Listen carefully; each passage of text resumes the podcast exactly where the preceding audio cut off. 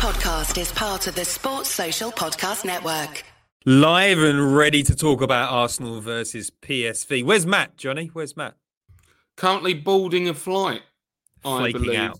Yeah, wondering if he out. gets some, you know, salted peanuts with his flight, complimentary. That's that's what's on his mind right now. He's not he's not he's not watching Arsenal. He's not caring about. Well, I'll give him. He will care about Arsenal, but he's not watching Arsenal. He's worried about what what flight snacks he can get. He listened to all of the pre-match narrative about people taking a rest for PSV, and he thought that that was inclusive of him. Disgraceful, absolutely disgraceful. Arsenal have earned him some recreational time.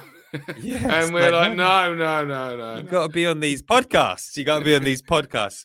Um, Johnny, how do you feel about topping the group? Yeah, mate. Great. But the difference is you could have asked me that what a week or two ago. So the fact is is I thought that us topping the group was going to mean that this game was going to be handled differently. Lots to talk about anyway. I'm sure we're going to get involved in that. But yeah, you know, um, the main thing that we come away from is ultimately, do we have anyone injured? There are, but we'll, again, we'll get onto that. We'll get well. onto it. We'll get onto it. All right.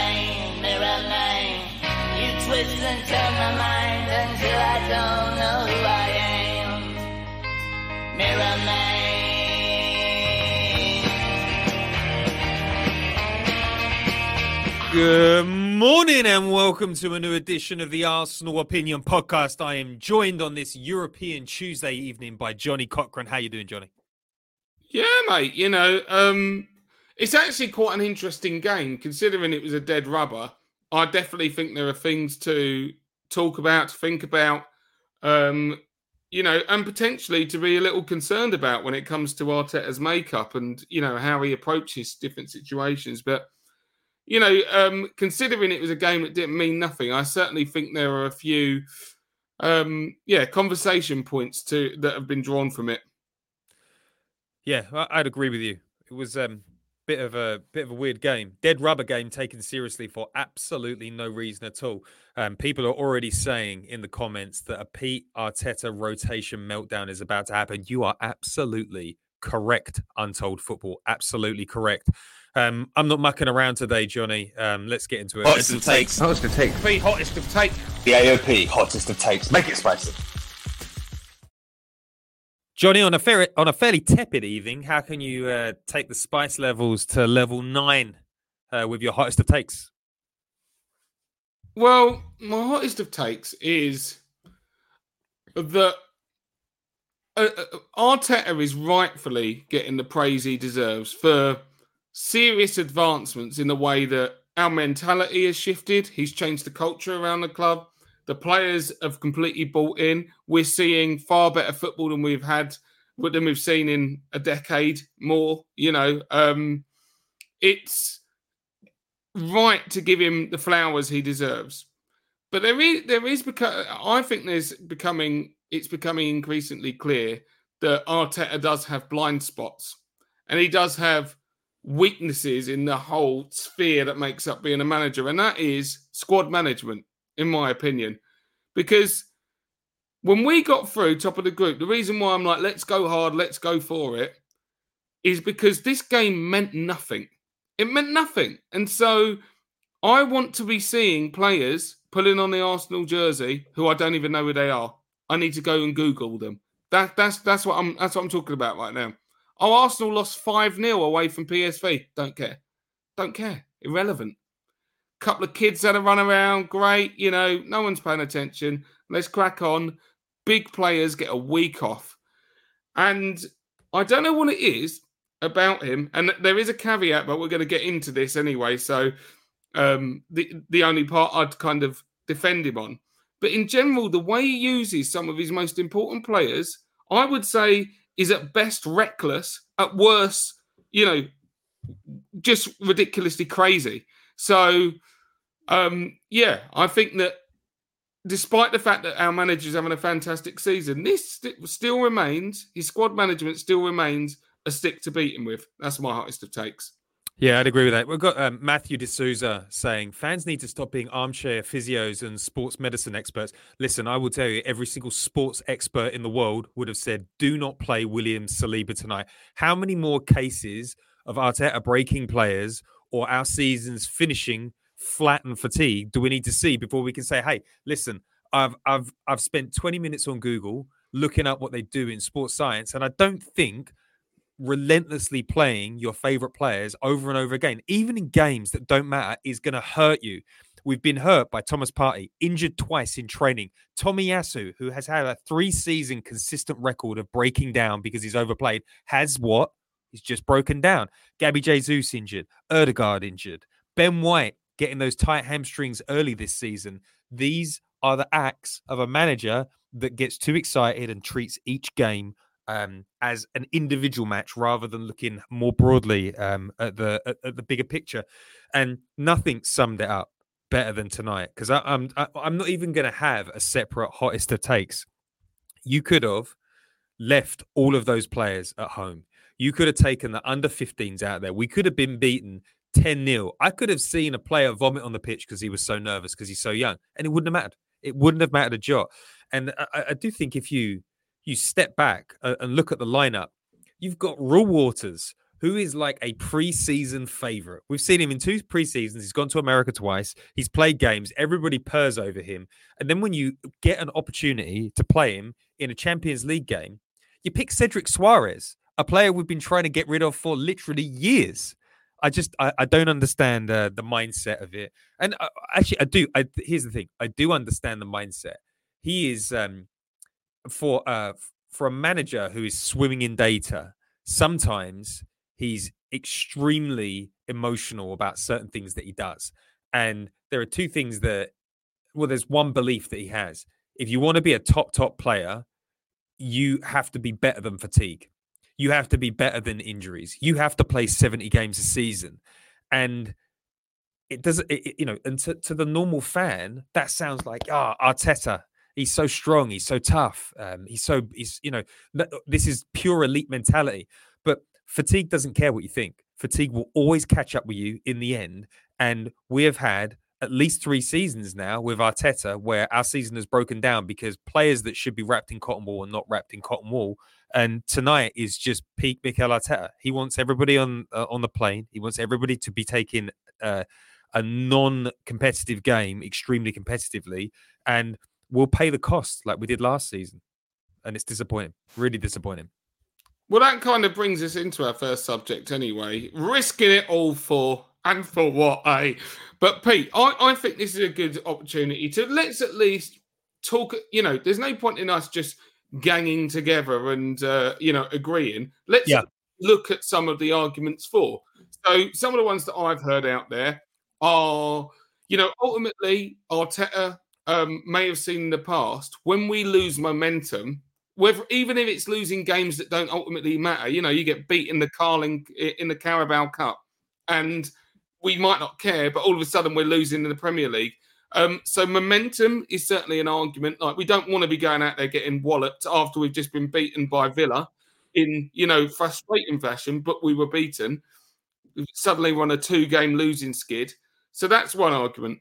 The other one being, um, I've heard, is it's even two and a half million pounds when it comes to winning the game. And of course, the football club don't need that cash to be able to, you know, spend. But in terms of FFP balancing, it's an extra bit of money that we will be able to spend on our team. You know, I can I can understand the the logic there at least. Um, and then yeah, finally, I think it's oh, well, we can't have some players coming through and starting, um, you know, some of them young players playing out of position without having at least a core to help them through the game. So those are some of the points, the counterpoints out there. What what are you making of those? I don't think. Uh, well, so the on, on the prize money, it's like, come on, come on, guys. I, I I just I just don't think football managers are sitting there thinking about the balance sheet. That's like a that's like a commercial driver. Like we've got one of the, I think we've got uh, one of the richest sports franchise owners on the planet. I don't think that he's thanking Arteta for getting that 2.8 million. And the the counterpoint to that would be, well, getting that 2.8 million if it costs us Saliba in February. That you know, losing Saliba jeopardizes our title push and it jeopardizes our ability to move forward in the Champions League. So I don't I don't really buy that. And I, I think the the argument about momentum, I think it applies more to fans than players. You know, like I don't think players that were staying at home tonight, if they watched the kids lose three 0 I don't think they, they, I don't think they're affected by that. I don't I don't think players are affected by losses as badly as we think they are. I think they shake them off. That's what they're trained to do. The reason that I can't be a professional footballer um, outside about 50 things is that if I make a bad mistake, I'll, I will think about that mistake for the next five years. If I let the ball go through my legs, I'm thinking about that um, uh, as a as a 39 year old um, when I made the mistake at 12. These pros, they're, they're trained to shake it off. Um, they get it out of the system and they move on. I think that rewarding players with an early night watching Love Island and going into the Brighton game and the Liverpool game with a little bit more energy, I think that that is more beneficial than what they did tonight. Like we put them on a plane for no reason. I know it's only a short plane journey. We put them on a pitch and risk them for no reason. I just it, it just felt like um have you seen that meme where people are like, what would you take? Ten million dollars or one evening with Jay Z explaining how to be a good entrepreneur, and those guys are like, I take the meeting with Jay Z. It kind of felt like the that we were handed the opportunity to rest players tonight, and the alternative was um, being together and showing that we could win with fire in our tummies, as Arteta said before the game. And it's like one is one is an obvious win, and one is is is chest thumping for the sake of chest thumping. And Arteta chose the chest thumping tonight, and I just worry that we're going to pay for it. I mean, William Saliba broke down last year because of a stress fracture, a stress stress. Too much load on a young body. Um, once again, how many games has he missed this season? I mean, it's painful. It's really painful viewing. I, think you know the comment on here from Surfer X uh, kind of highlights a little bit where I'd go with it. Um, I definitely think Saliba is the most egregious one. He's just too important. You can't be taking punts with him. Like, very happy to see Declan Rice not playing. You know, at the start of the not starting, I should say. Um, but you know, Saliba, he just plays every single game. If you can't rest him in this game, I don't know what's going on. And people are like, well, who would you play? Well, Kiwior goes central straight away. I don't really care.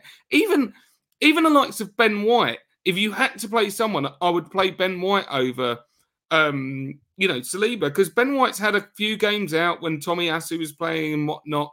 Saliba plays every minute, and it's crazy because you've got a player who, quite frankly, is is so important. But it leads me on to the other little caveat, right? Where I will give Arteta a little bit of slack on, and that is, and people are going might find this a bit weird because it might have felt like the the most um, alarming um, move, but when he played Declan Rice as centre half, I actually it was half an hour at the end, and I actually will give him a little bit of a pass for that, in my opinion, because we're some there are some things that happen in football out of your control. People get injured at different times. You need to know what options are available to you. And simply put, how are you ever going to know what is available to you if you never give it a chance? And what better game to do it than a game that doesn't even matter if it goes horrendously wrong and we lose loads? You know, if he was trialing Declan Rice in a key FA Cup game or something like that, the fans would be like, what's going on? So I I don't mind the fact that there was a little bit of experimentation if it provided him answers that he felt like he needed, you know, he might need to know over the course of a whole season. But in general, like again, the Saliba one just felt like an absolute liberty, much like Jesus coming on at the end of the game. What are you doing? What you just it's like you're trying to rub it in.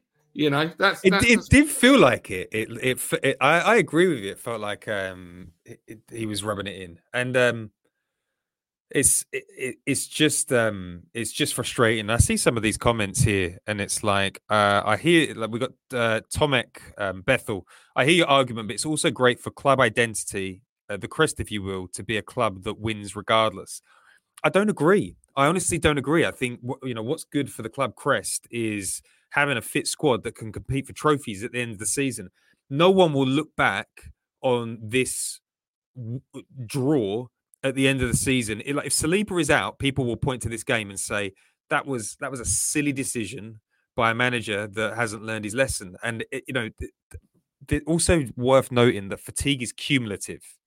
Like people will be like, "Well, Saliba didn't get injured, so it's fine." It's no. It's, uh, the reason that all of these World Cups and all of these games are having an effect on a lot of players this season is because the cumulative effect over a few seasons impacts players um, and it leads to to injury. It's like if you've got a player who's ha- had a stress fracture, rest him, rest him. There's there's no reason not to. And I totally agree with you, Johnny. The um, the, I, I thinking back to Ashley Cole, who was out on loan at Crystal Palace, and then Silvinho got into all sorts of bother with his passport. Wenger was going to sell Ashley Cole, one of the best left backs in Premier League history. He was going to sell him, and then he got his chance, and he took his chance. And you're like, couldn't Sousa or Reuell Walters or you know like Waneri, like couldn't couldn't they start like see what they're about? And it also, you know, th- those those starts, you know, we we've had players that we've got excited about in the past, and we're like, we need to see Zetterlund, and then Zetterlund comes on in an important game, and you're like, oh. Oh no, eh, he ne- he needs to go out online. Um, I'm thinking about Miguel uh, Miguel uh, Azeez. He was a player. And then we saw him on the yeah. Yeah, we were like, he's going to be the next one, and then he came on the pitch and he didn't work out.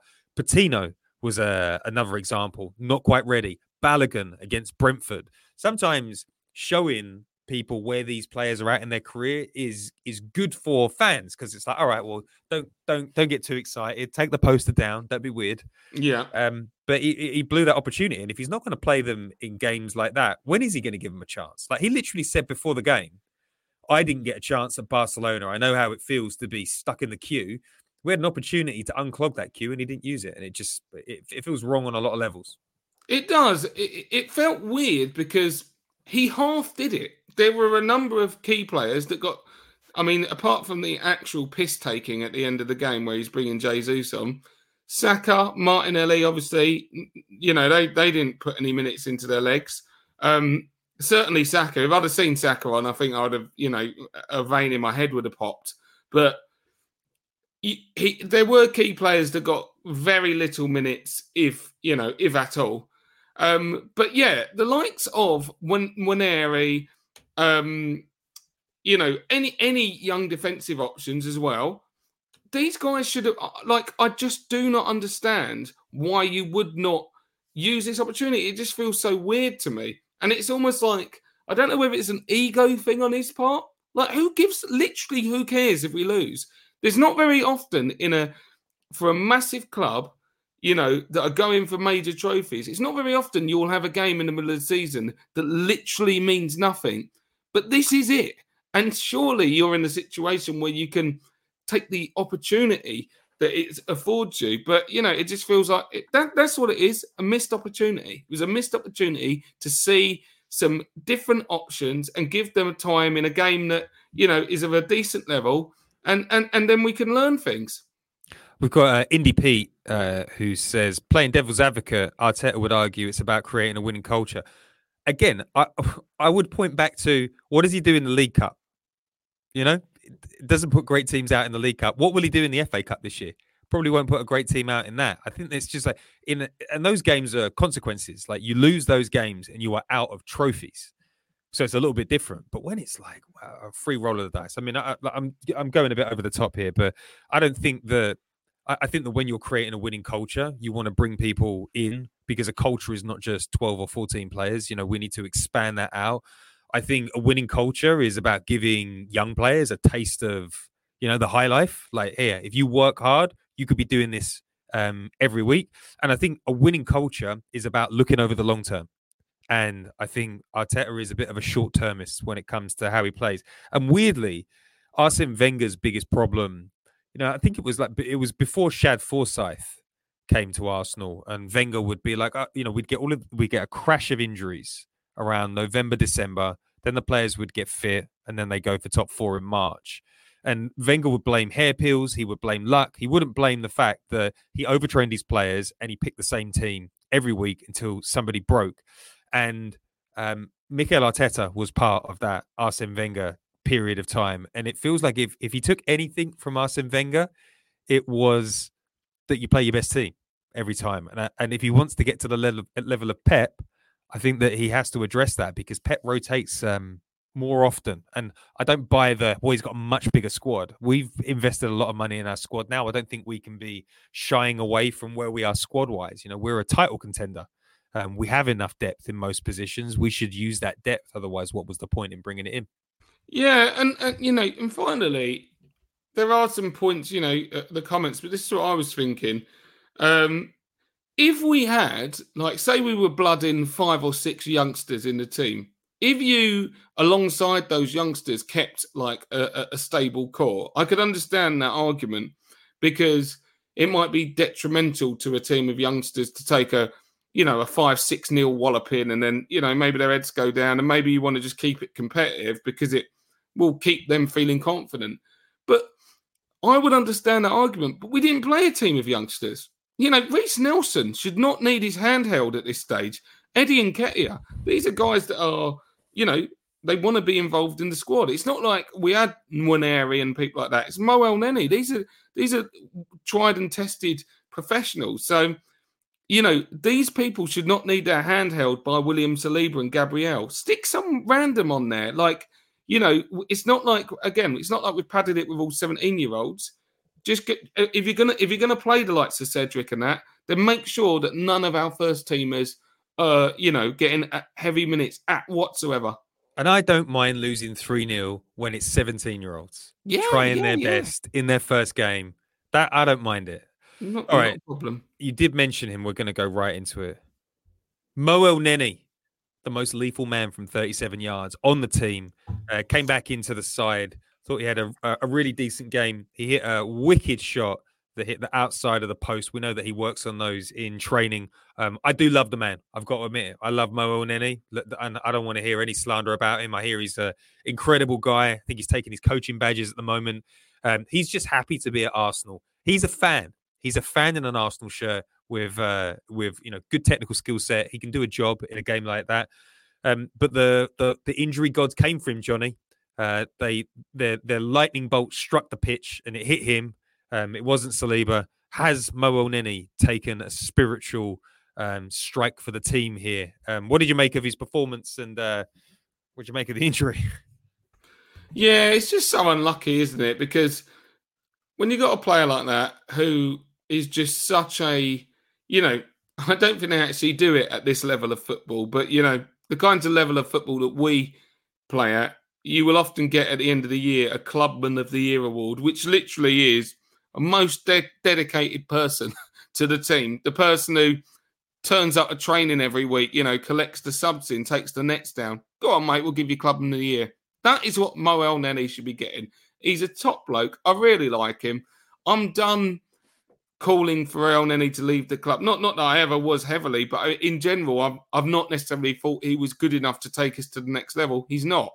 But in and around the club, you always need people who are dedicated, who are willing to do, you know, the nasty shifts every now and then, playing in games that no one really wants to play, but they're just always going to be there. And for that, I just love Elneny. He, he, he never rocks the boat. He's a good character. I certainly think he's quite consistent. He's not up to the level that, again, would have him pushing for a first team, but he can certainly come in and perform ably for short periods. But that's why it's so, you know, frustrating when you've got a player who doesn't get much game time that they get bitten by the injury bug. But it's also somewhat to be expected if you've got a player who, again, who's not played much. Suddenly he starts exerting himself and uh, he's, you know, had a, had a muscle injury. It's frustrating, but hopefully he comes back soon because you will need players like Elneny's throughout the season if you're going to be successful. Yeah, and I think that the the injury is just part of the return to fitness. You have to, you know, the when you've had a serious injury, it takes a while to get the body back up to speed, and then when you get put in a like a hardcore professional environment, like a Champions League game, things tend to tweak. Hopefully, it's not that serious. Um, but yeah, I, I, I agree with you. You need you need people like that in and around the training ground. We've got enough number sixes now where we shouldn't need him. Um, I actually probably don't have enough number sixes. Thomas Partey's never available. Um, but yeah, I thought I thought he had a good I thought he had a good performance out there um, today, and I suspect that this will probably be his last contract at Arsenal. I think we need to upgrade with um, with a younger player. Um, maybe Patino comes back and and he's that guy moving forward. I do think it is worth noting though we we don't have a lot of experienced heads, and you don't have to be you don't have to be uh, like a, a title winning person to be experienced. Just having people that are a little bit older in the camp help the young professionals. You know, when they're buying a house, managing their money, all of those little bits. Like I think that a dressing room without those older heads to to to, to guide young players isn't a strong dressing room. So I wonder if we do replace him with Palhinha uh, um, at Fulham. I wonder whether we do sort of like break the mold because we're going to sign because we need a bit of experience in in that midfield. But what did you think about that, Johnny? We could potentially lose Thomas Partey uh, this this window as well. Another thirty year old. The uh, I we we've not really talked heavily on the Thomas Partey thing because he's ultimately ultimately not been a factor. He hasn't been on the on the field, so we've you know kind of out of sight, out of mind. But I think I think that story's just come to an end now. I think we should just wash our hands of him. I really do.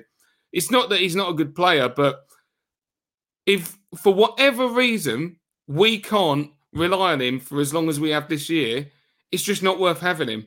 We might as well use those resources for another player who can step in and, you know, affect what's going on on the pitch. But um, yeah, if it, you know, there's talk that January might provide an opportunity for him to get a move maybe to the Middle East or whatever. Right now, I'd bite their hands off. I really would. But I'd I, would really need to see that reinvested in the team. We are not going to get over the line, I don't think, if we don't address something. I, I don't. Got be a Premier League player as well, right, Johnny? Like you can't you can't sign a player that's going to take seven months to bed in. Villa aren't going to sell Douglas Luiz. I'd I'd be surprised if Fulham are going to sell, wouldn't you? Maybe right. you might get you might get them out. You might get them out, yeah. But every every bit of it is going to be, you know, a fair bit of money. It, you you say it's got to be a Premier League. I would take a German league or something like that. Like I, I what I wouldn't have is you know just necessarily going to League Un right now, rolling that little roulette roulette wheel. Don't yeah. know whether you're getting Eden Hazard or Gervinho. so. Um, you know, but yeah, I I just feel like if we our squad is not built to be uh, to accommodate a major absence for a prolonged period, it, it, to a certain extent, un, in unexplained fashion. So, I, I, I really would, if they're going to get rid, just get rid now because we are going to need support. All right, let's move on to another topic. Reiss lightning or frightening, Johnny? Um, there was a lot of debate on this very show about whether he should get a new deal. He got the new deal. He hasn't played very much. He got his opportunity tonight. What did you make of the performance? Should we be seeing more of Reiss or less? Do you know what? I actually, I actually think um, it was the brightest um, spot from the whole from the whole game. I thought Reiss looked really decent. Really did. I liked his poise on the ball. He was aggressive with his running. Um, and it it kind of, you know, the biggest compliment I guess I could give him is that it was reminiscent of Saka's influence on the on the field. Um, it's obviously not to the same level, but it felt like, you know, in that in that um, you know, particular game, our arguably our best player was right wing. And that's what it's like when Saka's playing there. You know, you feel like it's a real threat there. And it felt like there was a real threat. I like the way he linked up with Eddie, um, you know, for the goal as well. It's it, it, it was nice, and I like the fact that you know I, I do feel like we should see Reiss a little more often. If I'm honest, I don't think there's a wild you know drop off from Saka like it, you know it's a complete um, chasm. I think Reiss is a decent player, and he's showing it the more opportunities he gets. Yeah, I thought he was good tonight. Um, nice to see him get an assist. Um, I, I guess Matt Scott thinks that he would walk into ninety percent of Premier League starting 11s. Not not sure about that, Matt. I I think he's a, an adequate backup. I think the reality is if we want to see Saka getting rotated more, we need a world class backup, and I, I don't think we've got that. I've been pondering whether Reiss Nelson is going to be the new Mo Elneny. You know, good for squad, good for the squad. Loves Arsenal, loves being a Londoner. Hale Ender, you know, be good for the young players coming through because I just don't see him getting um, a, a, lot of minutes out there. But I thought he put in a, a good performance. I like his pace. Um, I'd like to see him be more involved in the Premier League so he takes the burden off Saka. But you know, there's no point in giving him games if he doesn't have output off the back of it. So we'll see how that one pans out. Let's get back into this one, Johnny. Eddie Kruger, um, after a big miss, which we lambasted and said it wasn't good enough, Eddie stepped up, picked up the pass from Reiss Nelson, tidy little finish into the bottom corner, low across the goalkeeper. Um, what did you make of Eddie's overall impact today? Um, I think he had a good game. Is is what I right. So this is where I am with Eddie. Right. The problem is he cannot prove himself to me in a game like this because my question marks about Eddie are not whether he can get himself a goal at PSV away when we're already through top of the group. It, it was a very very good finish. That is what I want to do. Let's let's let's be clear on that. That is a top finish. That is a you know at the end of the day, dead rubber or not, it's European football. It's the Champions League, and it was a very good finish. It was Champions League level. That is what Eddie can show. But my questions come about Eddie when he starts for a prolonged period some big games in there, and suddenly that initial burst of form he might have just dissipates, and and he looks like he becomes easy to manage in big games against big sides.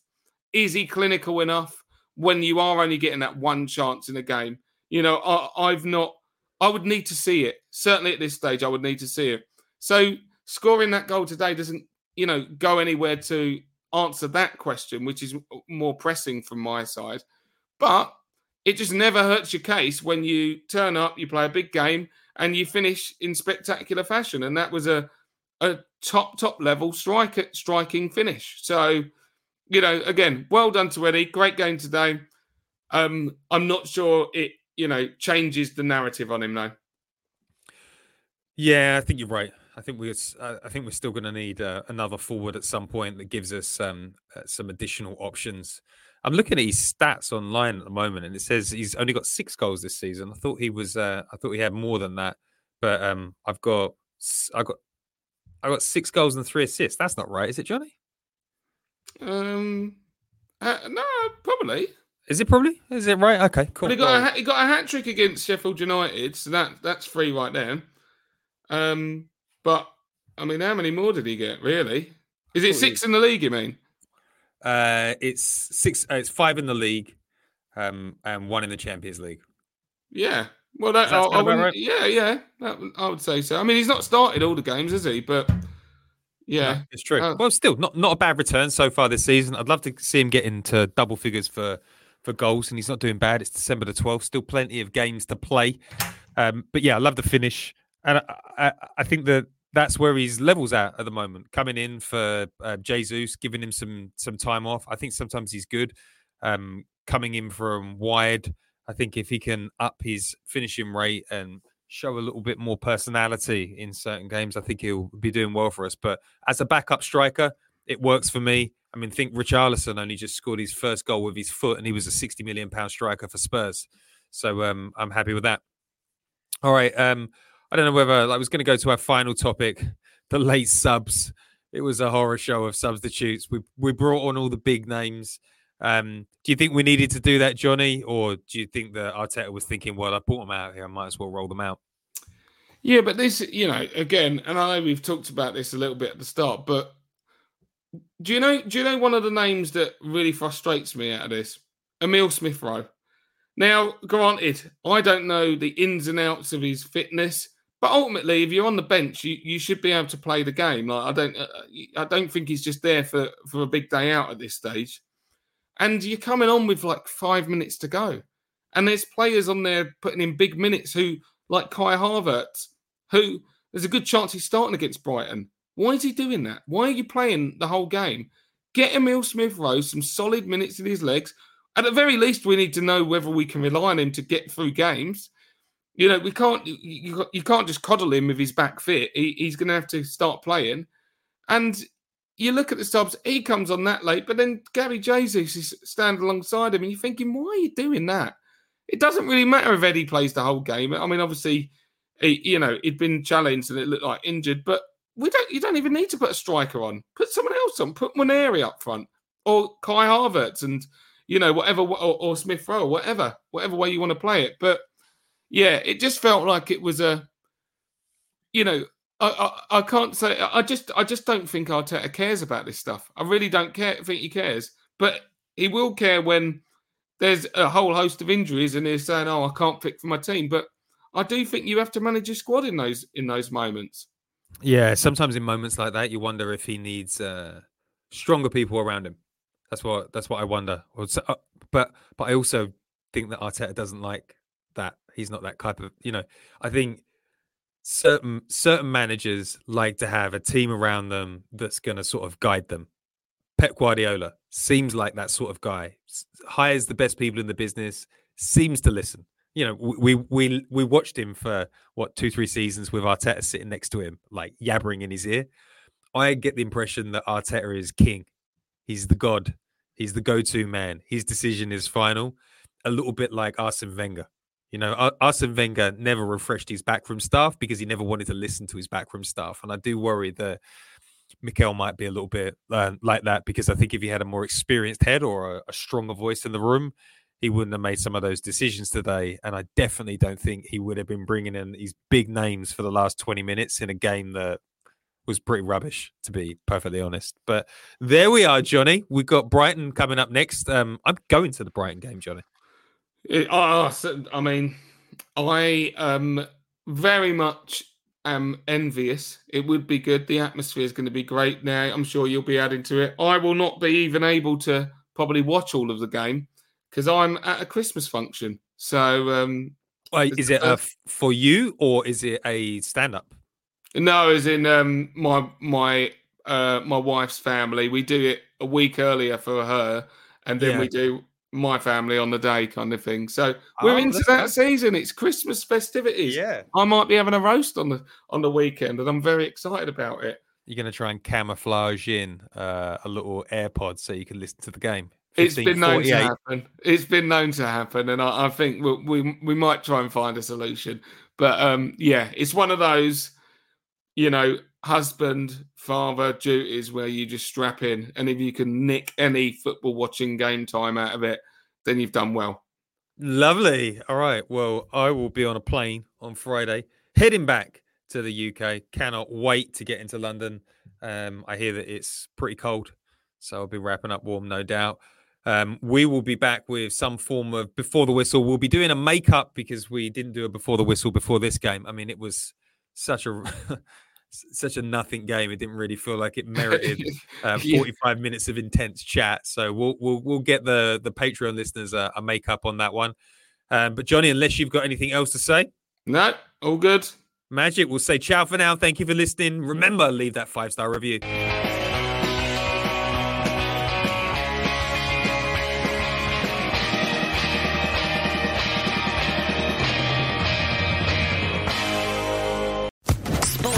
Podcast Network.